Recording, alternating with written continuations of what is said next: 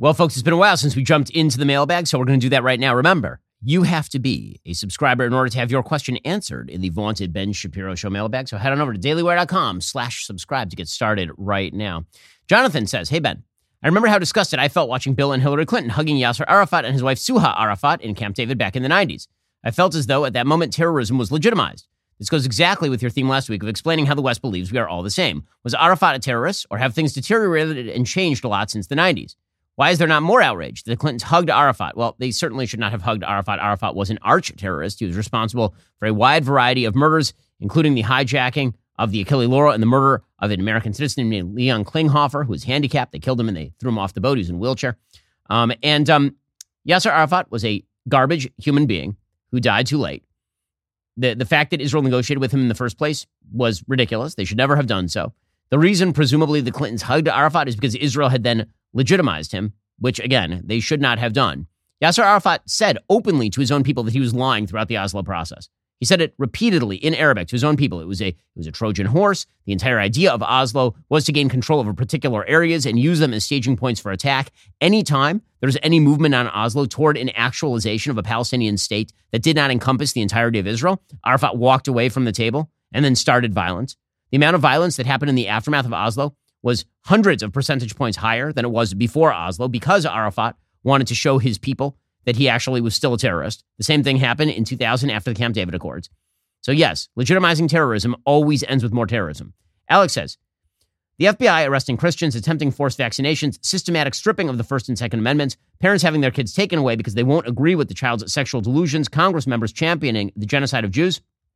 The list goes on. It seems like the slippery slope into tyranny has been soft enough for the alarms never to go off. The decline is more like a frog put into a pot of water that is then set to boil rather than the frog that is tossed into an already boiling pot. What actual metric can we use to say we are living in a tyranny? At what point is exercising the Second Amendment appropriate? The question is against whom? Right? When, when you're living in a tyranny, the answer is against the authorities. Who are you going to shoot?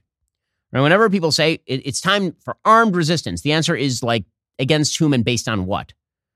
So if you're living in Florida, what are you going to go out and, and take on you know, like the police who are your friends or the National Guard who are your friends. The soldiers, by the way, for the federal government who are largely people who are are your friends. Like, what, what exactly would you be rebelling against? Now, violence is always the last resort. You know you're living in a tyranny when you literally have no other resource, when, when violence is the only resort that is left to you. But if there is another possibility, namely winning elections, for example, in the United States, or state resistance to federal authority, as, been, as has been happening technically across the board, or lawsuits. Like there, there are a lot of other resorts that you have to access before you can say that we're living in a full scale tyranny. We'll get to more on this in just one second. First, the holidays are hard enough. Make things easier than ever with stamps.com. Stamps.com has been helping businesses like yours save time and money during the holiday rush for 25 years with easy access to USPS and UPS services and premium rates for all your postage needs.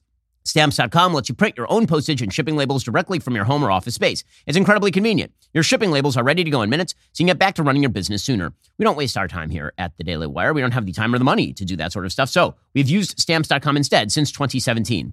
Our office management staff loves Stamps.com because they don't have to spend hours at the post office anymore. Stamps.com offers rates you can't find anywhere else, like up to 84% off USPS and UPS. Plus, they'll automatically tell you your cheapest and fastest shipping options. For 25 years, Stamps.com has been indispensable to over a million businesses. You can print postage wherever you do business. No lines, no traffic, no waiting. Set your business up for success. Get started with Stamps.com today. Sign up with promo code Shapiro for a special offer that includes a four week trial plus free postage and free digital scale. No long term commitments, no contracts. Just go to Stamps.com, click that microphone at the top of the homepage, and enter promo code Shapiro. Elizabeth says, have you seen any leftist Jews begin to see the light when it comes to Israel now that they see their progressive friends have abandoned them at such a pivotal time? People like John Fetterman, Amy Schumer, Gal Gadot seem to be holding strong despite intense social pressure from their Democratic friends. Are you noticing a shift at all since October 7th? Also, as a resident of New York, I'm curious how has Chuck Schumer been on this issue? I've heard conflicting reports on his support for Israel. I'm not sure what to make of them. Okay, so yes, there are a bunch of left wing Jews who are suddenly realizing that people they thought were their friends are not their friends. I'm getting a call from a lot of these people who disagree with me on everything and suddenly are realizing that the entire worldview in which they engage, this intersectional hierarchy of power, is a mistake and wrong, and they need to get rid of it. And so a lot of minds are being changed. As far as Chuck Schumer, Chuck Schumer's entire shtick is to pretend that he is what he calls a shomer. Shomer in Hebrew means a guardian. That because his name is Schumer and it comes from shomer, this means that he's actually a guardian of Jews in America and abroad. That's not true. Chuck Schumer does whatever is politically advantageous for Chuck Schumer. He says many of the right things and then proceeds to do many of the wrong things. This happened during the Iran debate. So in 2015, Barack Obama was pushing forward an incredibly dangerous Iran nuclear deal that basically gave Iran a clear pathway to a bomb. And Chuck Schumer's take on that was that he would personally vote against it, but he tacitly gave permission to all the members of his party to vote in favor of it. And then basically browbeat anybody on the Democratic side of the aisle who didn't support the deal into supporting that side of the deal. So Chuck Schumer is certainly not a trustworthy voice on this particular issue. Hey, Ben, curious if you think China and TikTok is a major source for Western support for Hamas and find claims of genocide is convenient in that they can put forth a false put forth a false equivalency between the U.S.'s actions and China's. Oh, I mean, sure, China and TikTok have been disastrous during this conflict. They're obviously boosting pro-Hamas content.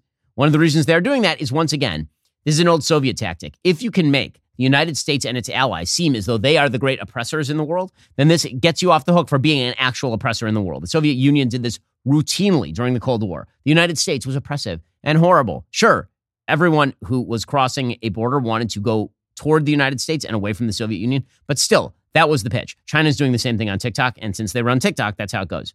Derek says, Good morning, Ben. Big fan of the show. Why do Republicans suck at winning? It seems they have no idea how to get their names out there. For example, here in Kentucky about a month ago, I asked some conservative friends if they could name the upcoming candidates, but none of them could. They could, however, name all the Democrats. Andy Beshear had ads on Facebook and YouTube. Daniel Cameron did not. In fact, the average person probably found out Cameron was running because of the Beshear smear ads. They were prominent to the point my 11 year old was afraid Cameron was a bad person. I know it's still early. I've yet to see a single Trump DeSantis or Haley ad in any shape. It seems if we don't dump money into advertising in the digital space, we won't win. The days of doing a rally or debate on cable news are long dead. Your thoughts? Well, certainly Cameron got wildly outspent by Beshear in that race. And that was a major factor in that particular race. That is certainly true. However, is it just a matter of campaign spending? Sometimes it's a matter of Republicans not taking the proper tack with regard to controversial issues. The reality is that a Republican from New York is not going to look like a Republican from Texas. And a Republican from certain districts in Texas is not going to look like a Republican from other districts in Texas. You have to tailor the candidate to the population. And then you have to get the rightmost candidate who can win. Republicans have been having a real tough time with the last part of that sentence. Instead, they'll nominate the person they feel the most love for, but who isn't necessarily the, the most the most probable winner in any given race. All right, we've reached the end of today's show. We'll be back here tomorrow with much more. I'm Ben Shapiro. This is The Ben Shapiro Show.